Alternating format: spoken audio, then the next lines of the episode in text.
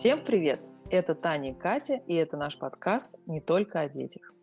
Меня зовут Таня, и у меня двое детей. Марку 3 года, а Диане всего лишь 4 месяца, и мы живем в Израиле. Всем привет! Меня зовут Катя, у меня есть дочка Василиса, ей 2 года, и мы живем в Москве. Сегодня мы поговорим о том, почему мы запустили этот подкаст, и немного расскажем о нас. Наш подкаст посвящен теме материнства, образованию себя и детей. Примерно год назад мы создали проект Moms Platforma. Мы проводили онлайн-офлайн встречи, бизнес-завтраки, организовывали классный фестиваль Kids Fest и планировали двигаться дальше. Но случившиеся события заставили нас остановиться и заморозить все активности, а также сменить локацию жизни. Таня вещает из Израиля, а Катя из Москвы.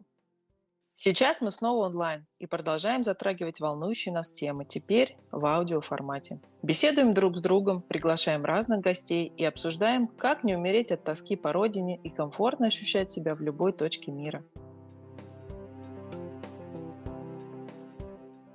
Тань, ну ты как?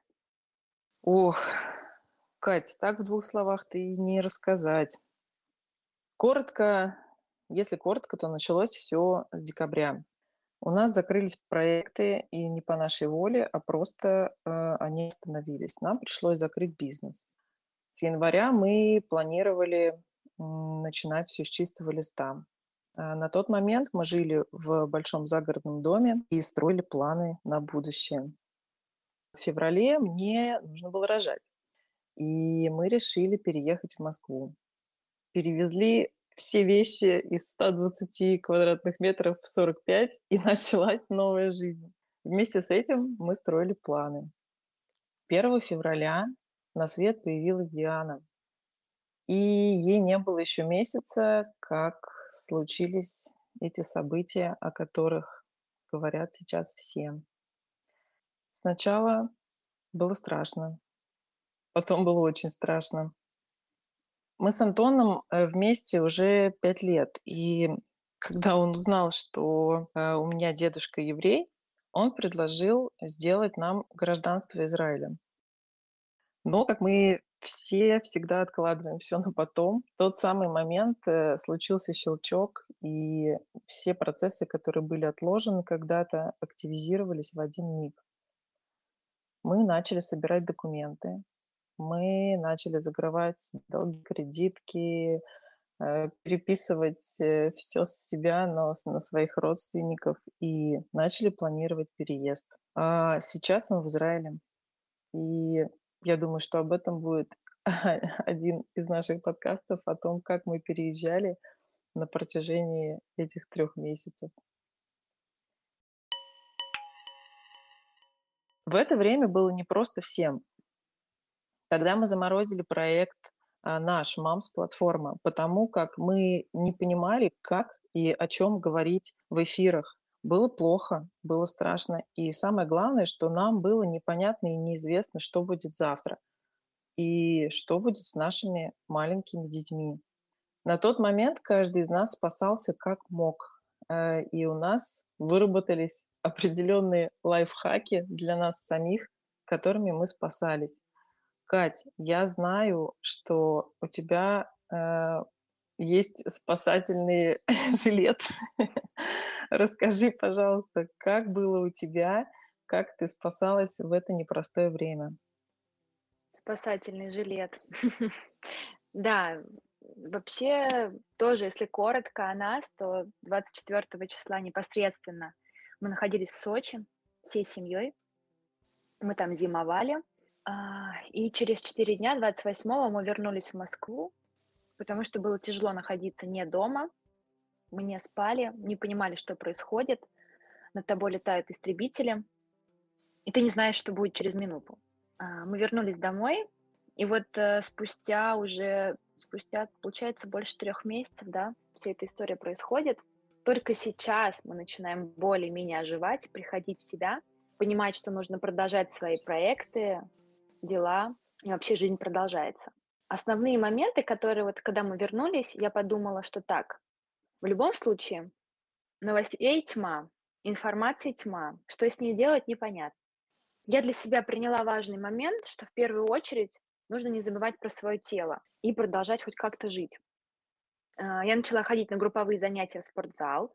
Это продолжаются быть занятия систематичные 2 раза в неделю. У нас в группе там по 15-20 человек, и мы занимаемся тренировкой комплексной на все тело.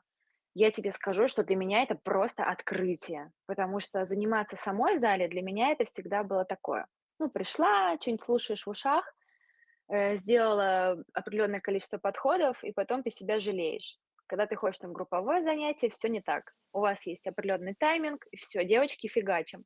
И мы, девочки, фигачим. Это очень крутая штука, потому что, во-первых, ты работаешь в группе с людьми, ты видишь, что вокруг эти люди тоже сюда приходят. После тренировки вы можете там, вместе сходить в баню, перекинуться пару слов, и ты уже такая довольная, растаявшая, едешь домой, потому что ты раскрепостила все зажимы внутри тела. Поэтому такая вот первая открытие для меня спасательный круг, то, что я начала ходить систематично в зал и именно на групповые занятия. Второе, что я для себя открыла с новой стороны, я стала постоянно слушать подкасты. Знаешь, для меня это было как такой друг в ушах, который со мной разговаривает. Я слышала голоса других людей на проводе и понимала, что есть разные точки зрения, есть разные мнения, можно анализировать, можно просто впитывать и понимать, что все настолько по-разному, и ты как бы выбираешь ту информацию, которая тебе больше подходит. Мне от этого было спокойнее. Подкасты и YouTube-каналы. Я стала часто очень смотреть интервью, слушать разных политологов, умных людей. Вот, меня это очень классно спасает, и по сей день я тоже продолжаю это делать. Еще третий момент. Мы стали с друзьями чаще устраивать квартирники, встречаться, просто болтать. Причем это, знаешь, именно такие моменты, не то, что сходить куда-то потусоваться, а именно встретиться дома, уютно, приготовить пирог, собраться все вместе с детьми. Или история, что типа собраться с мамочками, выбраться куда-то с детьми, чтобы им было где повеселиться, побегать. Ты тоже отвлекаешься, и твой мозг не циклится на одной задаче и не листает нон-стоп новости в Телеграме.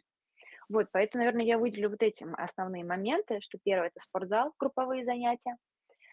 Второе – это прослушивание подкастов, интервью.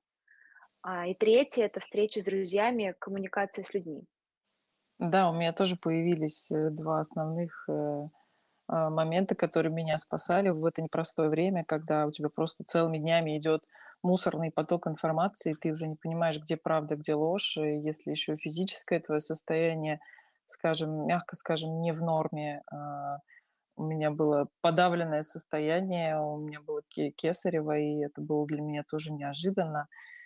И физическое состояние, моральное состояние, ментальное, все остановилось, мир перевернулся, и ты не понимаешь вообще, что происходит. Хватаешь в охапку детей, и кажется, что нужно куда-то бежать. А куда бежать, ты тоже не знаешь.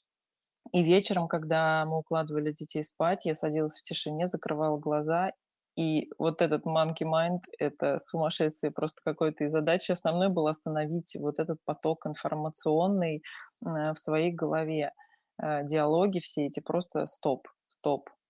Только тогда мозг отдыхал, только тогда появлялись какие-то истинные мысли о правильности того, что ты делаешь, потому что сомнений было очень много. И медитации меня спасали. А второе — это все вот эти сформировавшиеся мысли в голове, все страхи, тревоги, потому что каждый день состояние менялось.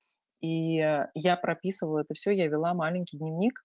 Сейчас этот маленький дневник вырос в какую-то огромную совершенно книгу, мне кажется. И, в общем, это тоже для меня было очень полезно, потому что я выбрасывала все свои эмоции на бумагу, и когда-нибудь, может быть, я это все перечитаю, вернусь в то состояние и пойму, наверное, что это было не здорово. Поэтому для меня вот медитации и ведение дневника. Ну и в итоге у нас с тобой 5 таких полезных советов родилось, да? Медитация, ведение дневника, спортзал, работа со своим телом там, или йога, да, что-то обязательно нужно делать со своим телом. И общение с друзьями — это тоже круто, потому что я в тот момент прям замкнулась. Единственное, с кем я общалась, наверное, это с тобой. И обязательно нужно слушать что-то, слушать живых людей. Те же самые подкасты, они спасали меня в том числе, потому что ты понимаешь, что ты не одна такая, что там люди тоже делятся своими переживаниями, и они очень схожи с твоими чувствами, ощущениями того, что происходит внутри.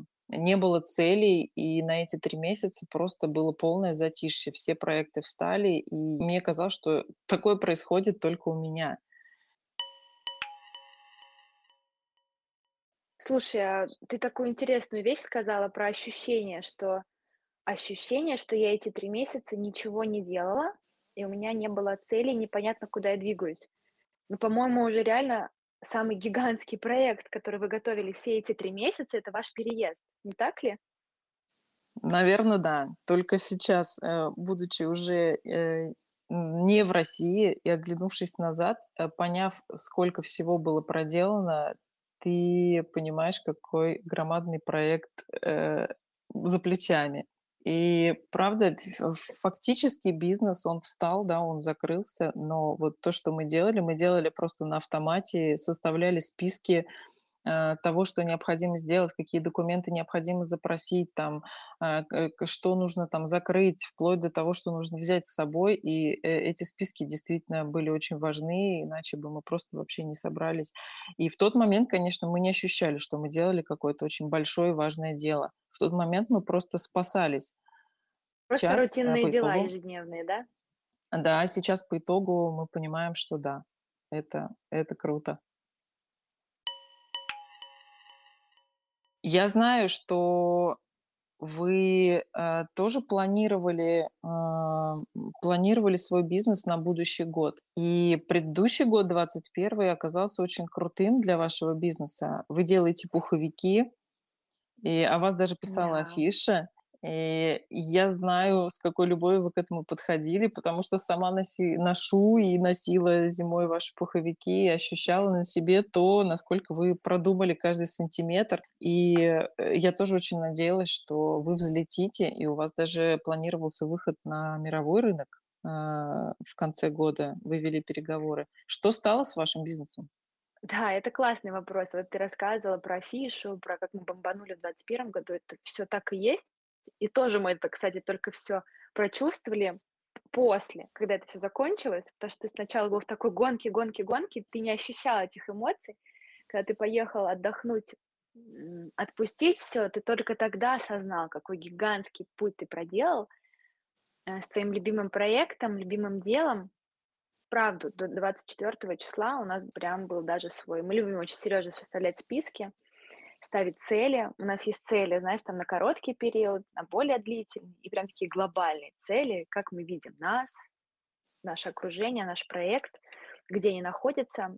По пуханам было безумное количество планов. Но, признаюсь тебе честно, с 24 числа я там вообще ничего не постила, не выкладывала, и у нас даже были мысли закрыться, продать пуховичную машину, закрыть производство, да. Это... Последний наш с тобой разговор был на тему, ты была очень грустна и печальна и сказала, что мы продаем пуходобивочную машину. Я поняла, что это центр вашего производства. Так и есть, потому что сейчас она является такой хорошей инвестицией, которую ты можешь продать даже дороже, чем ты ее купил. Мы очень долго ждали, заказывали. Но, знаешь, осознали для себя такую вещь, что мы просто не имеем права взять и закрыть всю историю, которую мы делали больше 3 лет, в которую мы вкладываем всю нашу душу, и мы реально, вот, наверное, до прошлого года не относились к нашему проекту как к бизнесу. Хотя он уже приносил заработок, средства, мы просто работали, потому что нам это доставляло гигантское удовольствие. Те люди, которые к нам притягиваются, приходит тебе определенный ответ и понимание, чем ты хочешь заниматься дальше. Но после 24-го произошел такой гигантский клин и зажим, что ты не понимаешь, зачем мне это вообще дальше делать. Ну, кому это нужно? Мне это нужно. А зачем мне это нужно? У меня нет ни на что вообще никаких эмоций. Ну, это не вызывает у меня радость. Люди, я не знаю, что будет у людей, будет ли у них какая-то, платежеспособные будут они или нет, что произойдет через день, 2, месяц, а я планирую коллекцию на зиму. Как я могу понять, что будет вообще зимой? сложно, да, не просто было принять какое-либо решение, но сейчас мы поняли, что чтобы хотя бы продолжать двигаться, и у нас у самих что-то хотя бы происходило, ощущение жизни, и вот это чувство, что ну мы-то продолжаем жить. Как мы можем забыть все, что мы уже чего достигли, чего сделали? Это же настолько ценно, это же настолько наше, что мы пока что приняли решение вот на сегодняшний день, что мы продолжим пошив. Не в том масштабе выхода на международный рынок, как мы мечтали, просто поменьше, поскромнее, и посмотрим, как пойдет. Просто для того, чтобы делать, чтобы просто происходило движение и про нас не забывали. Посмотрим, как будет дальше. Вот говорю прям, как по-честному сейчас происходит. Классно.